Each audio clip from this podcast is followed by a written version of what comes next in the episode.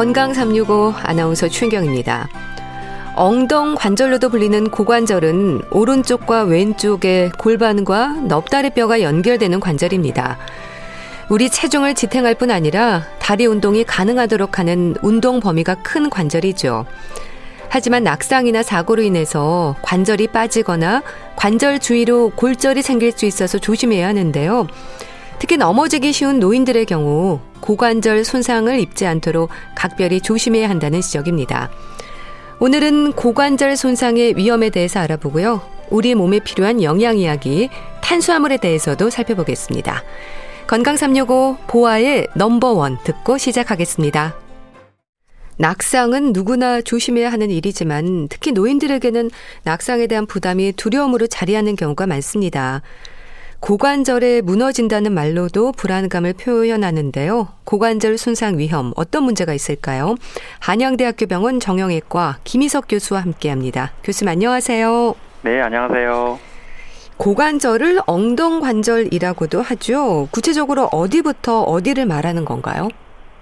네, 저 고관절은 골반골과 대퇴골, 즉 다리뼈를 연결해주는 부위로서 볼과 소켓 모양으로 되어 있습니다. 예. 바깥에서는 만져지지 않고 즉 서해부 즉 사타구니 안쪽에 있는 관절인데요.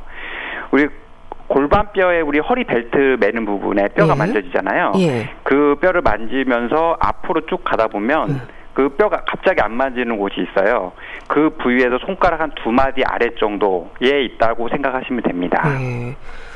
예. 그 우리 몸의 관절에서 그럼 운동 범위가 상당히 큰 관절로 봐야 될까요? 하는 일도 많지 않습니까?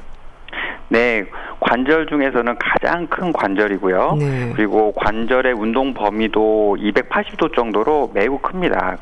관절의 주 기능은 사람이 서고 걷고 뛸 수 있는 기능을 하는데 네.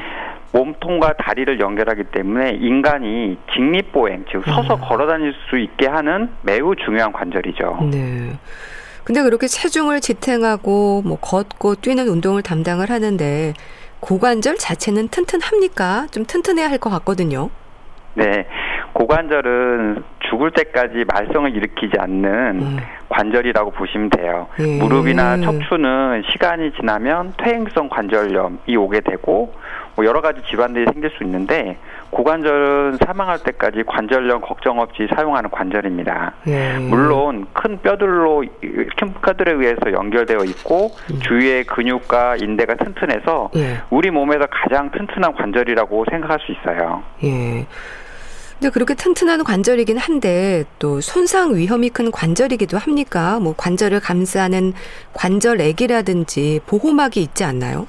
예, 관절이 엉덩이 근육에 의해 쌓여 있고 네. 몸의 깊은 곳에 있기 때문에 어지간한 충격에는 잘 견딜 수가 있어요. 음. 그럼에도 불구하고 외력이 강하거나 네. 골다공증과 같이 뼈가 약해지면 예. 골절되거나 손상 받을 수 있습니다. 음. 그런데 고관절의 크기는 어떻습니까? 이제 사람마다 좀 다른가 궁금한데요. 일반적인 기준 크기가 있지 않을까 싶습니다. 네. 고관절의 크기는 나이, 성별 그리고 인종에 따라서 차이가 있는데 예. 보통 한국인 기준으로는 성인 남자는 고관절의 지름이 약 5cm 그리고 남 여자는 약 4.5cm 정도라고 알려져 있어요. 예. 물론 사람마다 차이가 있어서 수술할 때는 그때그때 상황에 맞게 어, 합니다. 음. 근데 뭐 관절이 빠진다, 고관절이 무너져 내린다, 고관절이 주저앉았다. 주로 이런 표현들을 많이 하시거든요. 이거 맞는 얘기인가요? 네. 어, 표현은 맞는 것 같은데 아. 흔히 발생하는 상황은 아닙니다. 예. 고관절은 볼과 소켓 관절로서 매우 안정돼 있어요. 어지간한 충격이나 어, 움직임으로는 절대로 빠지질 않거든요. 예. 그런데 뭐 교통사고를 당하거나 어디서 크게 추락을 하거나 하는 심한 충격을 받으면 관절이 빠질 수 있습니다. 예. 한편 고관절에는 무혈성 괴사라는 어떤 투수한 병이 있는데 네. 이게 특징적으로 고관절이 이게 골두 그러니까 뼈의 그 머리 부분이 무너지는 것처럼 보이는 경우가 있어요. 네. 함몰되는 현상이 발생하는데 이러한 경우에 보통 환자분들이나 일반인들이 무너져 내린다는 표현을 하시기도 하고요. 주저앉았다는 네. 표현을 하시기도 합니다. 음. 낙상으로도 고관절 손상을 많이 경험을 하시던데요. 어떻습니까? 네, 그 주로 이제 뼈가 약해지는 상황에서 많이들 넘어지게 되면 예. 골절이 될 수가 있고요. 주로 뭐 고관절 손상은 대부분의 경우는 이제 넘어지는 외상 같은 손상에 의해서 발생을 하게 되죠. 예. 또 뭐 사고나 낙상의 위험뿐 아니라 골다공증 있는 여성들에게도 고관절 손상이 많이 지적이 되던데 연관이 있습니까?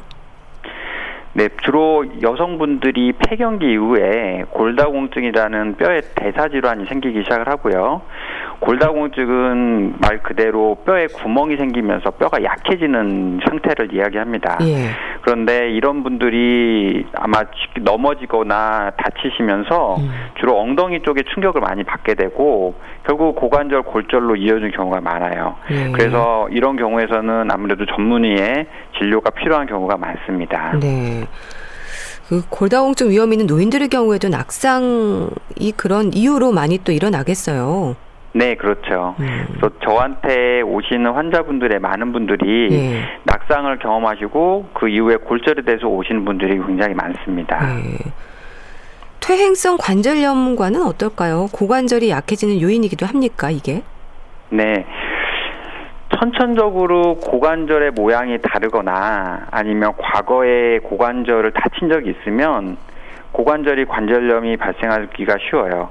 앞서서 말씀드린 것처럼 뭐 무릎이나 척추처럼 시간이 지나면서 퇴행성 관절염 발생을 하고 네. 그리고 어떤 문제가 생기는 경우가 거의 없다고 말씀드렸잖아요. 음. 그런데 어, 선천적으로 모양이 다르거나 아니면은 해당 관절을 다쳐서 음. 그 연골을 손상받았거나 하는 경우에는 2차적으로 퇴행성 관절염이 발생할 수가 있고 이런 예. 경우에서는 치료를 하게 됩니다. 예. 무혈성 괴사에 대해서 앞에 잠깐 언급을 해주셨는데요. 대퇴골두 네. 무혈성 괴사 이름이 좀 어렵습니다. 고관절에 네. 구체적으로 어떤 위험이 생기는 건지 좀 알려주세요. 네. 여러분들이 아마 뼈가 딱딱해서 이게 죽은 조직처럼 보이는데 네. 실제로는 뼈 안으로도 혈관이 있고 그리고 세포가 있으면서 혈액순환이 되면서 그 세포들이 계속 산소와 영양분을 공급받으면서 유지하고 있는 살아있는 조직이라고 보시면 돼요. 예. 그래서 내 문제는 고관절의 어떤 혈액 공급이 다양한 원인에 의해서 갑자기 차단이 되고 아. 그 안에 있는 뼈의 세포가 죽으면서 예. 뼈에 변화가 생기기 시작하는데 주로 골두의 변화가 발생을 하게 됩니다. 이렇게 되면 앞서 설명드린 것처럼 골두가 무너진다. 예. 쪽는 현상이 발생하게 되고 음. 고관절이 제 기능을 못 하게 되는 거죠. 예. 그럼 일종의 혈액 순환의 문제라고 봐야 되는 건가요? 예, 뭐 그렇게 보시는 게 맞습니다. 음. 뼈 세포가 좀 괴사를 한다는 건데 엉덩 관절 양쪽으로 동시에 발생하는 겁니까? 어, 약 50% 정도에서는 양측성으로 그러니까 양쪽 다 발생하기도 하고요. 그리고 나머지 분들은 한쪽에만 발생하기도 하고 예. 뭐 여러 경우가 다릅니다. 음. 근데 양반다리 자세가 안 될 때에도 의심할 수 있다는 말을 들었습니다. 연관이 있을까요? 네. 네. 일단 고관절에 문제가 생기면 예. 관절 운동이 잘 안 돼요. 아파가지고 아니면 여러 가지 이유에서 뭐 예. 뻑뻑한다거나 그런 여러 가지 느낌을 받으면서 관절 운동이 잘 안 되는데 환자분들이 쉽게 인지하는 부분이 양반다리가 잘 안 된다는 겁니다. 그래서 아. 우리나라처럼 바닥 생활을 하는 경우에서 예. 양반다리 하게 되는 경우에 양쪽 의 다리가 똑같이 양반다리 되는데 한쪽이 잘 안 내려간다, 예. 아프다 그런 상황에서 환자분들이 이상하다고 느끼고 병원에 오셔가지고 진단받는 경우들이 있습니다. 예, 그 양반다리 자세도 잘 안 되고 통증도 같이 느껴지는 건가요? 그렇죠. 통증 때문에 양반다리가 잘 안 되는 경우도 있고요. 음. 또는 본인은 뭐 할 수 있다고 생각하는데 예. 잘 눌러지지 않거나 아. 니면 뻑뻑하다거나 그런 느낌으로도 오실 수가 있어요. 네. 근데 그렇게 양반 다리가 안 되는 것도 초기 증상은 아니라면서요. 조기 발견이 어렵다고 하던데요. 네. 사실 양반 다리가 안 될 정도라면은 본인이 병을 느낀다라는 거거든요. 네. 그런데 이러한 무혈성 괴사나 질환들은 본인이 증상을 느끼기 이전부터 질병이 진행되는 경우가 많아요. 네. 그래서 초기에는 본인도 느끼지 못하고 심지어는 엑스레이 찍었는데도 별 이상이 없어다가 예. 이게 증상이 나타나기 시작을 하면 환자들이 양반다리가 잘안 된다 아. 또는 그때 와가지고 확인해 보니까 아 병이 많이 진행했다라고 예. 발견되는 경우가 많습니다. 그러니까 괴사가 좀 진행이 될수록 통증도 점점 더 심해지겠네요. 그렇죠. 아무래도 관절이 망가지기 때문에 통증이 점점 심해지고 그러면 진통제도 다 듣지 않게 되고 결국 수술 받게 되는 거죠. 예. 이게 또 스테로이드제와도 연관이 있다는 말도 있던데 그렇습니까? 네. 부혈성 괴사의 발생 원인은 음주 그리고 잠수병, 고관절 골절 같은 뭐 방사선 치료 받았든지 이런 경우도 있는데 예. 스테로이드 제제도 어떤 발병의 원인으로 알려져 있습니다. 그런데 무혈성 괴사는 사실 40% 정도에서는 그 원인이 잘 알려져 있지가 않아요. 예. 그럼 치료는 뭐 수술입니까? 뭐 괴사의 범위 즉 그냥 망가진 범위가 작거나 경미한 경우는 뭐 진통제를 쓰거나 아니면은 약을 먹지 않아도 증상이 없는 경우가 많아요. 그런데 그렇지 않은 경우는 인공관절 같은 수술을 시행하게 됩니다. 예. 이 대퇴 골두 무혈성 괴사에 대한 말씀도 주셨지만 일반적으로 고관절 손상은 네. 증상만으로는 또 의심하기가 어렵지 않습니까? 네네. 척추 손상부터 떠올리지 않을까 싶거든요. 예. 사실 제가 제가 그 진료실에서 진료를 하다 보면 엉덩이 통증으로 상당히 많은 환자분들이 오세요. 예. 그런데 이런 분들의 약 한 70% 정도는 척추에 문제가 있는 분들이어가지고 아. 어 진료를 받으실 때나 아니면 환자분들이 저 뭐 인적 관절에 이상이 없는지 예. 그리고 검토하는 것도 필요합니다. 예. 네, 고관절이 좀 단단하고 안정적인 관절이라고 말씀을 주셨는데요. 네. 그럼 그럼에도 불구하고 이렇게 손상이 된다는 건 손상이 되면 또 회복도 어렵다는 뜻으로 봐야 될까요? 어, 과거에는 사실 고관절 다치면은 큰일 난다. 뭐더 음. 이상 이제 어, 사망 환자가 사망할 수 있다까지도 예. 설명하는데요. 어, 최근에는 나이가 많더라도 수술을 해드리는 거를 권장을 하고요. 어, 또 의학이 발전하고 또 환자에 대한 어떤 모니터링 같은 걸 발전하면서 많은 부분들이 좀 안전하게 수술할 수 있는 조건이 됐다고 보시면 됩니다. 네. 고관절 손상에 있어서 그럼 진단에는 어떤 검사가 진행이 됩니까? 기본적으로는 엑스레이 촬영을 하고요. 예. 그리고 뭐 필요한 경우에 따라서는 초음파나 뭐 CT나 뭐 MRI 같은 검사를 추가적으로 하기도 하는데 예. 뭐 정말 심하신 분들은 진료실 문을 열고 들어오실 때부터 음. 진단이 되는 경우가 있어요. 네. 네. 뭐가 좀 다른가 보죠? 걸음걸이에서부터? 네, 뭐 일단 고관절이 불편하신 분들은 네. 걸음걸이 자체가 달라지고요. 음. 그리고 너무 통증이 심하기 때문에 이게 절고 들어오시는 경우가 많고, 네. 아 저는 부위에 따라서도 저희들이 이제 볼때 아 우측 또는 좌측 아 문제가 있다라는 걸 유추할 수가 있죠. 예, 일단 걸음걸이에서 문제가 좀 생기는 거네요. 걷는 자세부터 그렇... 힘들어하고요. 네, 그렇습니다. 본인이 평소에 잘 걷다가 갑자기 절게 되거나 아니면 네. 다른 사람들이 봤을 때, 어, 모양, 걷는 모양이 달라졌다 느끼면 네. 아무래도 새로운 고관절에 질환이 생겼을 가능성을 어, 생각을 해봐야 됩니다. 예. 이 고관절 손상 범위에 따라서 치료도 다르겠죠? 네, 이게 질환인지 또는 골절인지 그리고 위치는 어디에 인지에 따라서 치료의 방법 그리고 수술의 종류들이 많이 달라지죠. 예. 어떤 식으로 좀 다릅니까? 질환, 골절, 위치에 따라 조금씩 다르다고 하셨는데요. 네. 일단 수, 치료는 수술을 하느냐, 수술하지 않느냐라고 예. 결정할 수가 있고 대부분 이제 수술을 한다라는 가정하에서는 질환 같은 경우는 관절을 기능을 회복시키기 위해서 뭐 인공 관절을 하거나 하는 경우가 대부분이고요. 예.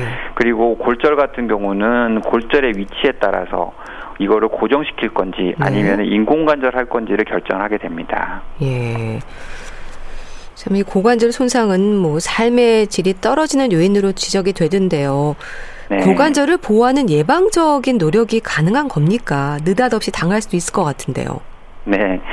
사실 늙어서 건강은 젊어서부터 챙기라는 말이 있잖아요. 네. 그런 것처럼 우리 청취자분들께서도 운동도 열심히 하시고 음. 근력도 기르고 그리고 여성분들 같은 경우는 골다공증에 대한 여러 가지 어, 좀 관심을 가지시면서 예. 관리를 하시는 게 아무래도 고관절 질환은 사실 노년에 많이 생기기 때문에 예.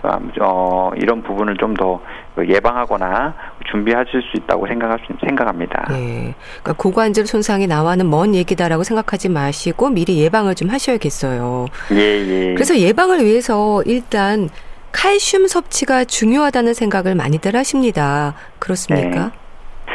어, 뼈를 이루는 성분이 예. 그 많은 부분이 칼슘을 차지하고 있고 칼슘 부족 때문에 골절이 되었다라고 생각할 수도 있는데 예.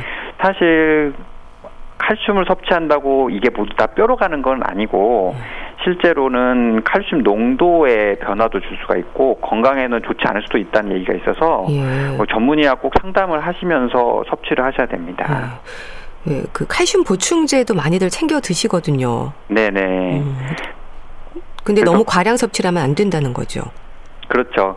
그 칼슘 보충제를 섭취함으로써 우리 몸의 뼈가 튼튼해지는 것도 이론적으로 가능할 수 있지만 네. 결국 어떤 우리 몸에 있는 전해질의 변화를 일으킬 수가 있고 음. 이 전해질의 변화는 어떤 뭐 우리 몸의 심장이나 아니면 다른 장기에 영향을 줄 수 있기 때문에 네. 아무래도 전문의 선생님하고 상담을 통해서 어, 섭취를 하시는 거를 결정하시는 네. 게 좋습니다.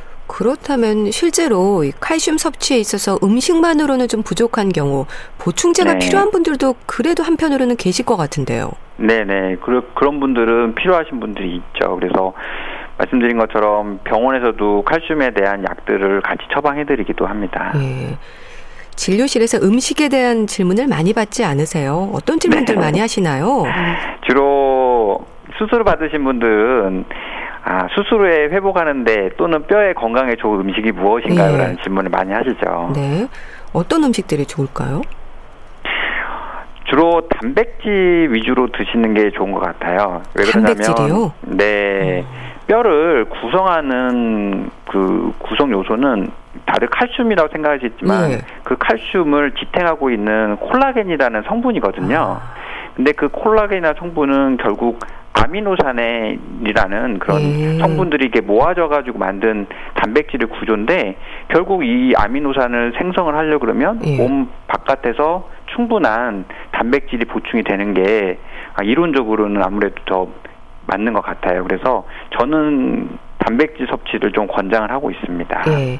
비타민 D 같은 것도 중요한가요? 예. 비타민 D는 우리 몸에서 그 피부에서 햇빛을 받으면서 자연적으로 생성될 수가 있는 어떤 요소이긴 한데요. 예. 실제로 뭐 다들 긴팔 옷을 많이 입거나 또는 썬블럭 같은 걸 바르면서 햇빛에 노출되는 시간이 줄어들고 있거든요. 예. 그러다 보니까 비타민 D에 의한 어떤 그, 골, 그 뼈를 만들어내거나 아니면은 튼튼하게 하는 작용들이 많이 줄게 되고 골다공증으로 예. 진행할 수가 있기 때문에 비타민 D는 사실 보충하는 것은 권장드립니다. 예. 이 고관절 손상 환자들이 치료 과정에서 가장 좀 힘들어하는 부분이 뭡니까?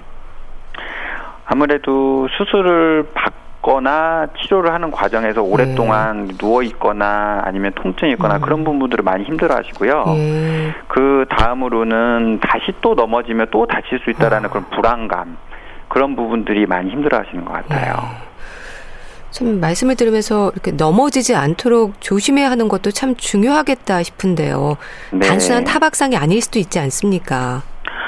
네, 뭐 넘어진 후에 아프고 붓고 하니까 아 타박상이라 생각할 수가 있는데 예. 이게 나이 드신 분들은 시간이 지나도 계속되거나 아니면은 걷지를 못할 정도로 통증이 심하면 아, 골절이 됐을 가능성이 있거든요. 예. 그래서 반드시 그 병원에서 검사를 시행을 해보셔야 됩니다. 예.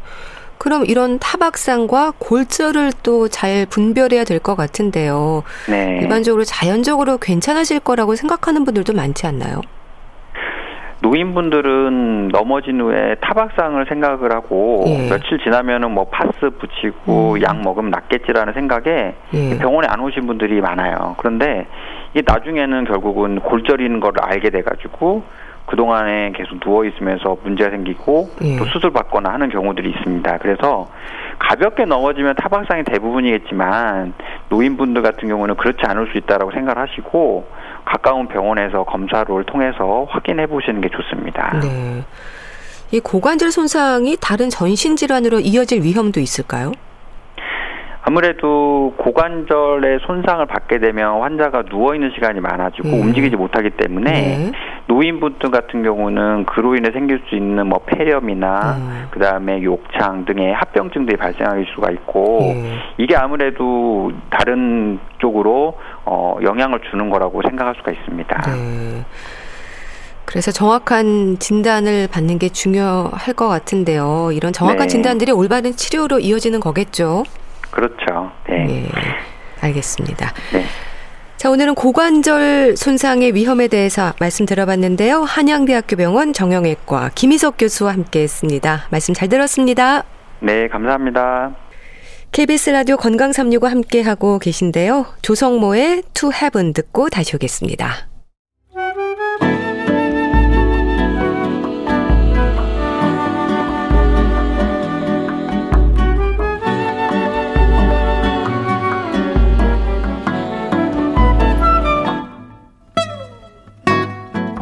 건강한 하루의 시작. KBS 라디오 건강 365. 최윤경 아나운서의 진행입니다.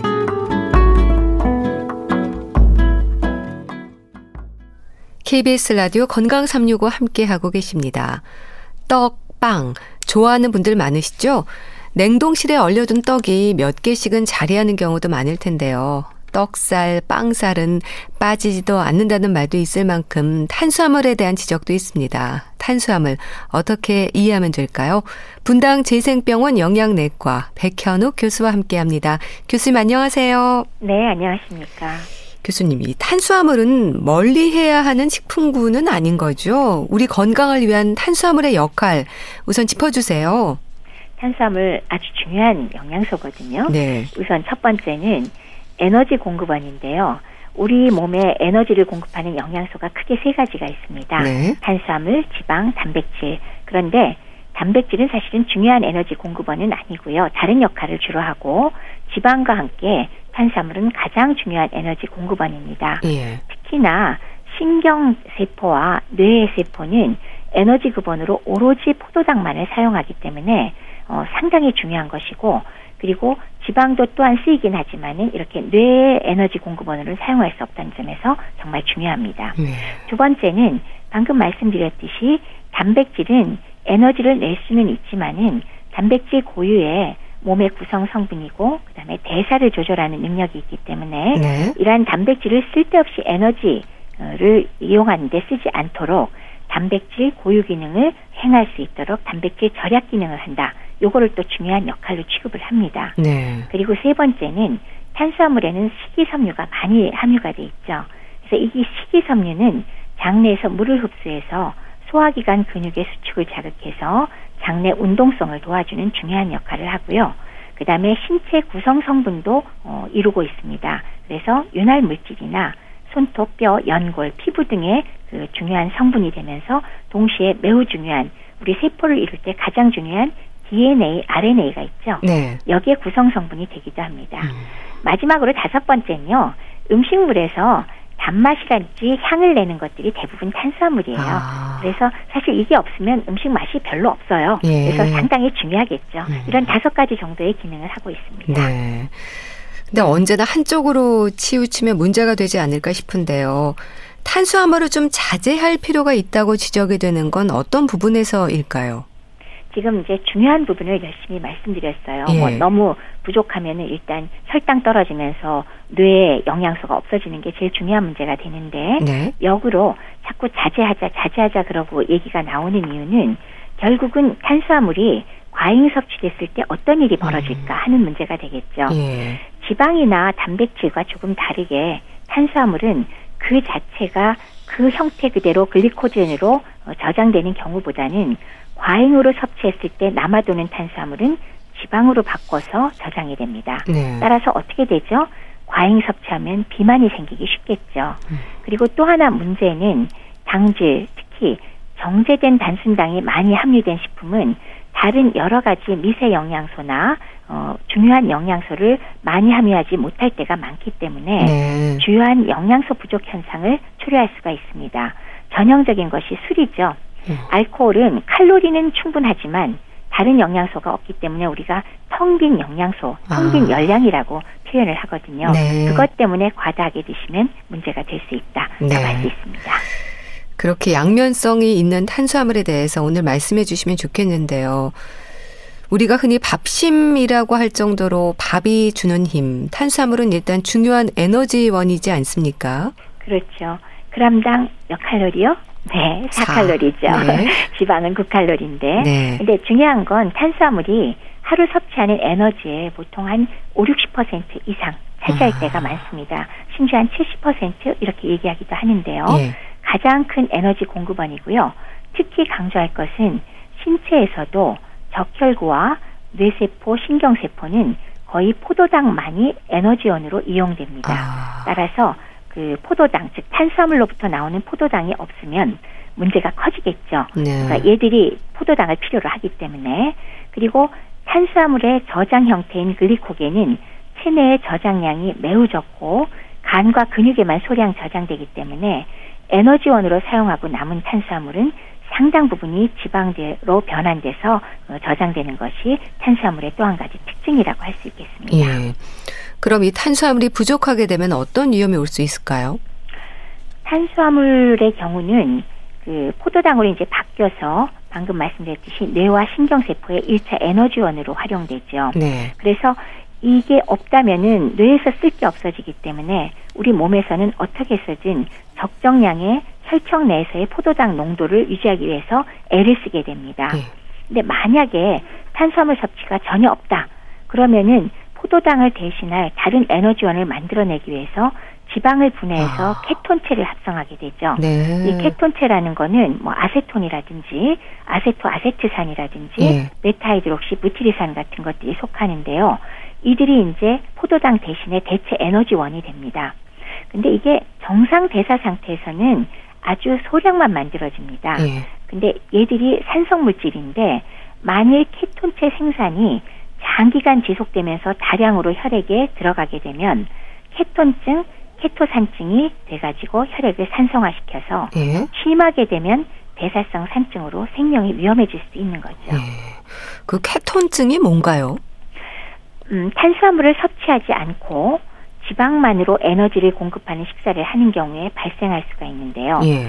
지방을 분해한 지방산만으로 에너지를 공급하는 상황이 벌어지면은 이 지방산이 그 변환을 해서 대체 에너지원으로 만들어내는 것들이 케톤체들입니다. 예. 그게 방금 말씀드렸던 아세트산, 음. 아세토아세트산, 메틸부티리산 등인데 이 물질이 다량으로 혈액에 흐르는 상태를 케톤증이라고 우리가 부르게 되죠.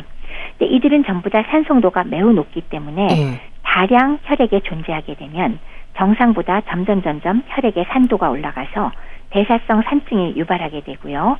그 다음에 산성도가 맞지 않게 되면은 당연히 생명에 위독한 상태가 될 수가 있습니다. 예. 이 케톤증의 위험을 보이는 경우도 흔합니까? 정상적인 대사 기능을 가진 사람은 심한 케토산증이 발생하는 경우는 매우 드뭅니다. 아. 근데 이제 흔히 생길 수 있는 경우는 예. 당뇨병 환자의 아. 경우는 당뇨가 심할 경우에 생명을 위협할 수 있는 정도의 케토산증으로 의식을 잃고 응급실에 들어오는 경우가 왕왕 있습니다. 네. 왜냐하면 혈청 내에 들어있는 포도당을 활용하지 못하기 때문에 그런 일이 발생하게 되는데 이 경우에 어, 우리가 특징적으로 소변과 환자 입에서 아세톤 냄새가 나는 게 아. 굉장히 큰 특징이 되겠습니다. 예. 참 언제나 적당하고 알맞게 섭취를 하는 게 중요하다는 생각이 드는데 그렇다면 탄수화물을 얼마나 어떻게 먹어야 하는 걸까요? 어, 우리가 섭취한 탄수화물이 그람당 4칼로리 에너지를 생성하지 않습니까? 예. 근데 그 중에서도 적혈구, 뇌신경 세포 등은 특히 포도당을 에너지원으로 사용하고 있는데 음, 이런 경우에 기본적으로 적어도 뇌를 유지하기 위한 탄수화물, 포도당은 유지를 시켜주는 게 맞겠죠. 네. 그게 사실은 아주 많은 양은 아닙니다. 보통 100g 정도는 충분하다고 얘기할 수 있습니다. 그러니까 하루에 100g만 탄수화물을 섭취한다면 정상인의 경우는 케톤증이 생기지 않을 수 있는 건데 결국 하루에 밥 한 공기가 한 200g쯤 되니까요. 네? 밥한 공기만 드셔도 아. 생명에 지장이 생길 정도의 케톤증은 발생하지 않는다라고 네. 할수 있습니다. 근데 이제 역으로 너무 많이 먹었을 때가 또 문제가 되겠죠. 예. 말씀드렸듯이 그 과다 잉여의 탄수화물은 어, 우리가 에너지로 쓰고 난 다음에 어, 글리코겐 형태로 저장을 하긴 하는데 그 양이 그렇게 많지가 않아요. 어, 예를 들면 우리 몸에 저장된 글리코겐 간하고 근육에 저장되는데요. 요거는 하루만 굶고 나도 몽땅 다 써버리게 됩니다. 네. 그래서 많은 양이 아니란 얘기죠. 그렇네요. 그러면 그것만 저장하고 나머지 탄수화물에 에너지가 남는 건 어떡할 거냐? 그거를 전부 다 지방으로 아, 변환시켜서 아, 네. 지방 세포에다가 음. 저장을 하게 되니까 네. 많이 드시면 비만되기 꼭 좋다는 거죠. 따라서 적정량을 섭취하셔야 한다는 말씀을 드리게 됩니다. 네. 그렇다면 탄수화물 권장 섭취를 생각할 때 성인 기준으로 총 섭취 열량이 어느 정도입니까? 이게 또 칼로리로 돼 있어서 일반인들은 사실 판단이 잘 안 서거든요.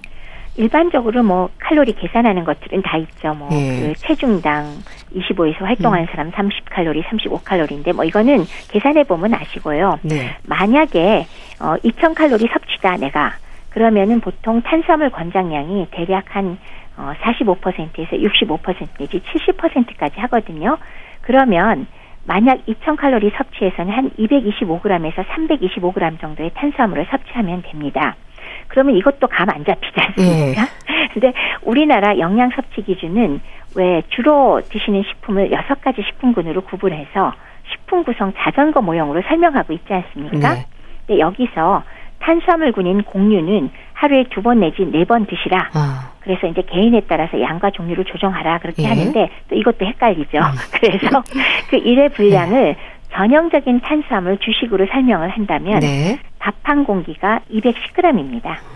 그리고 식빵 두 쪽이 100g이고 예. 국수가 겉면 한 대접에 100g이라고 음. 하거든요. 그러면 대략 앞서 2000칼로리 섭취가 목표일 때 탄수화물이 대략 한 200에서 325칼로리니까 사실은 밥 한 공기 정도에서 조금 많이 하면은 어, 밥 그득 담아서 한 두 공기 예. 그 정도만 해도 하루 드시는 걸로 어느 정도 어, 충족이 된다라고 할 수 있겠습니다. 예.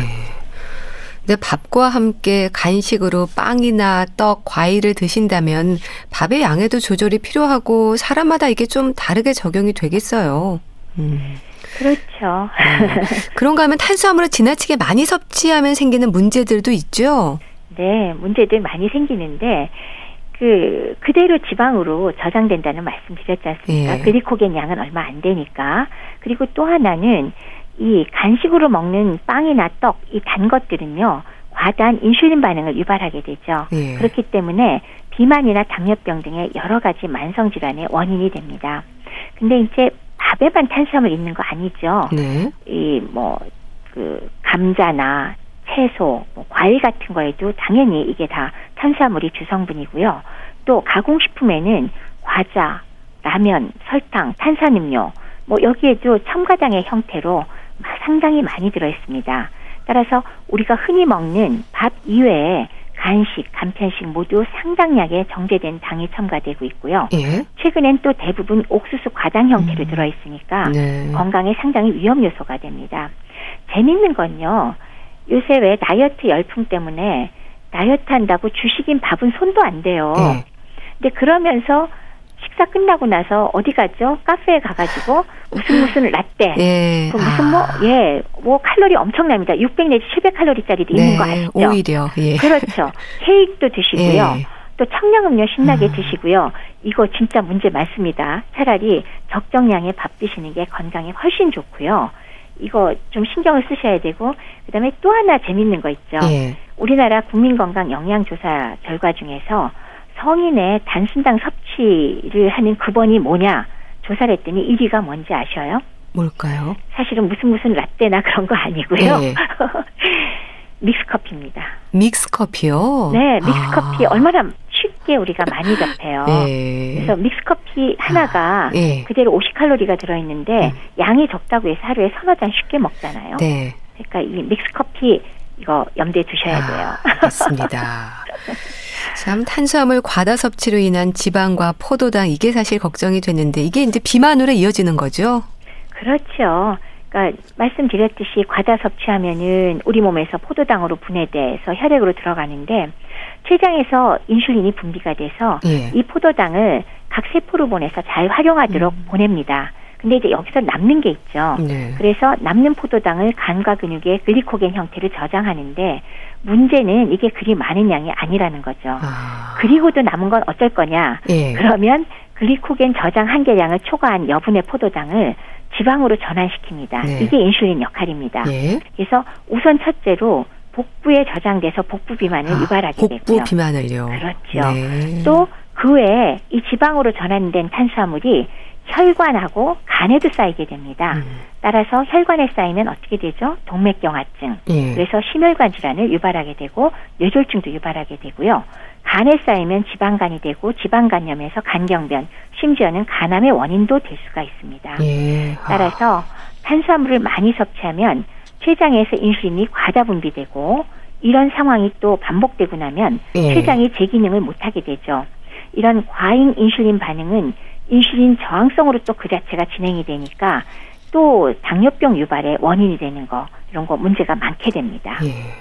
간 질환에 당뇨병의 위험도 있네요. 그렇죠. 균형을 잡는 게 참 중요하겠다는 생각이 드는데 부족해도 케톤증의 위험이 있다고 하셨잖아요. 네, 음. 부족하면 음. 케톤증이 생기고 과다하면 비만, 동맥경화증, 심혈관 질환, 지방간 이런 것들이 생기니까 적정량 유지하는 게 상당히 중요하죠. 네.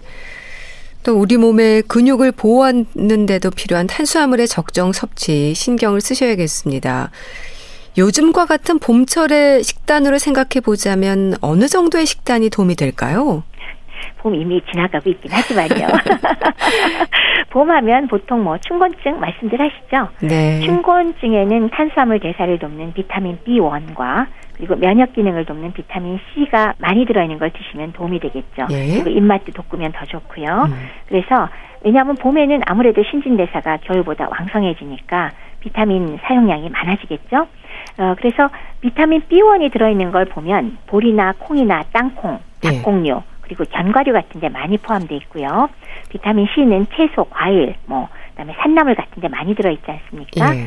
따라서 비타민 B1이 많은 보리나 콩, 현미 같은 잡곡밥에 어, 뭐, 달래, 냉이, 좀 지나갔나요? 음. 제철 나물들이 네. 피로 회복과 면역력 높이는데 음. 좋지 않을까 합니다. 네. 뭐, 다이어트를 하는 분들도 그렇고, 또 하루 한 끼 정도로 이어가는 분들도 많은데요. 그러다 보면은 당 떨어진다는 표현으로 단 음식을 또 찾게 되는데 이런 부분도 혈당을 높인다거나 이제 단 음식으로 인한 이런 탄수화물 섭취를 늘리는 결과이지 않을까요? 맞습니다. 그러니까 단 음식이라는 게 주로 정제된 설탕이나 과당 같은 음식일 때가 많죠. 어, 정제된 당의 특성이 뭐죠? 혈당을 아주 빨리 올리게 됩니다. 예. 따라서 아, 큰일 났다고 몸에서 인슐린 반응이 나타나죠. 췌장에서 급격하게 인슐린이 나오면 혈당 떨어지는 건 성공을 했는데 한꺼번에 쏟아져 나온 인슐린이 혈당을 너무 떨어뜨리게 음, 돼요. 음, 네. 그래서 급격하게 당이 떨어지면 왜 많이 경험하시지 않나요? 점심 후에 달콤한 간식도 드신 아. 다음에 한 시간 조금 지나면 기운 쫙 빠지고 노곤하고 졸리고 예. 이런 거 경험 많이 하실 거예요. 네. 이게 바로 단 거를 많이 드신 후에 과다 인슐린 반응에 아. 의해서 저혈당에 빠지는 증상입니다. 그래서 그런 거군요. 네. 그리고 저혈당에 빠지면 본능적으로 또 단 걸 찾게 되죠. 예. 그러면 이게 악순환이 돼요. 네. 그래서 이런 거를 왜 소위 말해서 당 중독이라는 표현도 쓰도록 음. 쓰던 하더라고요. 그래서 계속 단 걸 찾게 되고 그러면 인슐린이 나와서 또 저혈당 빠뜨리고 네. 그러면서 또 과잉으로 들어간 것들이 어디로 가요?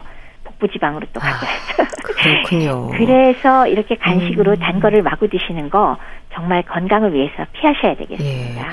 그래서 또 많은 분들이 관심을 갖는 부분 중에 하나가 당 지수가 낮은 음식입니다. 주로 어떤 식품들일까요? 당 지수가 아주 유명해졌어요. 네. 그렇죠.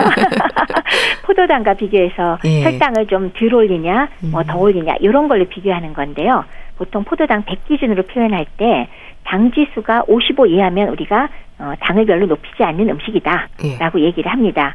그런 거에 예를 든다면 당연히 흰쌀보다 혼합 잡곡 좋겠죠. 예. 뭐 보리, 완두콩 이런 것들 좋겠고요. 그다음에 과일 중에는 딸기나 도마도나 배, 복숭아 같은 것들이 있고요.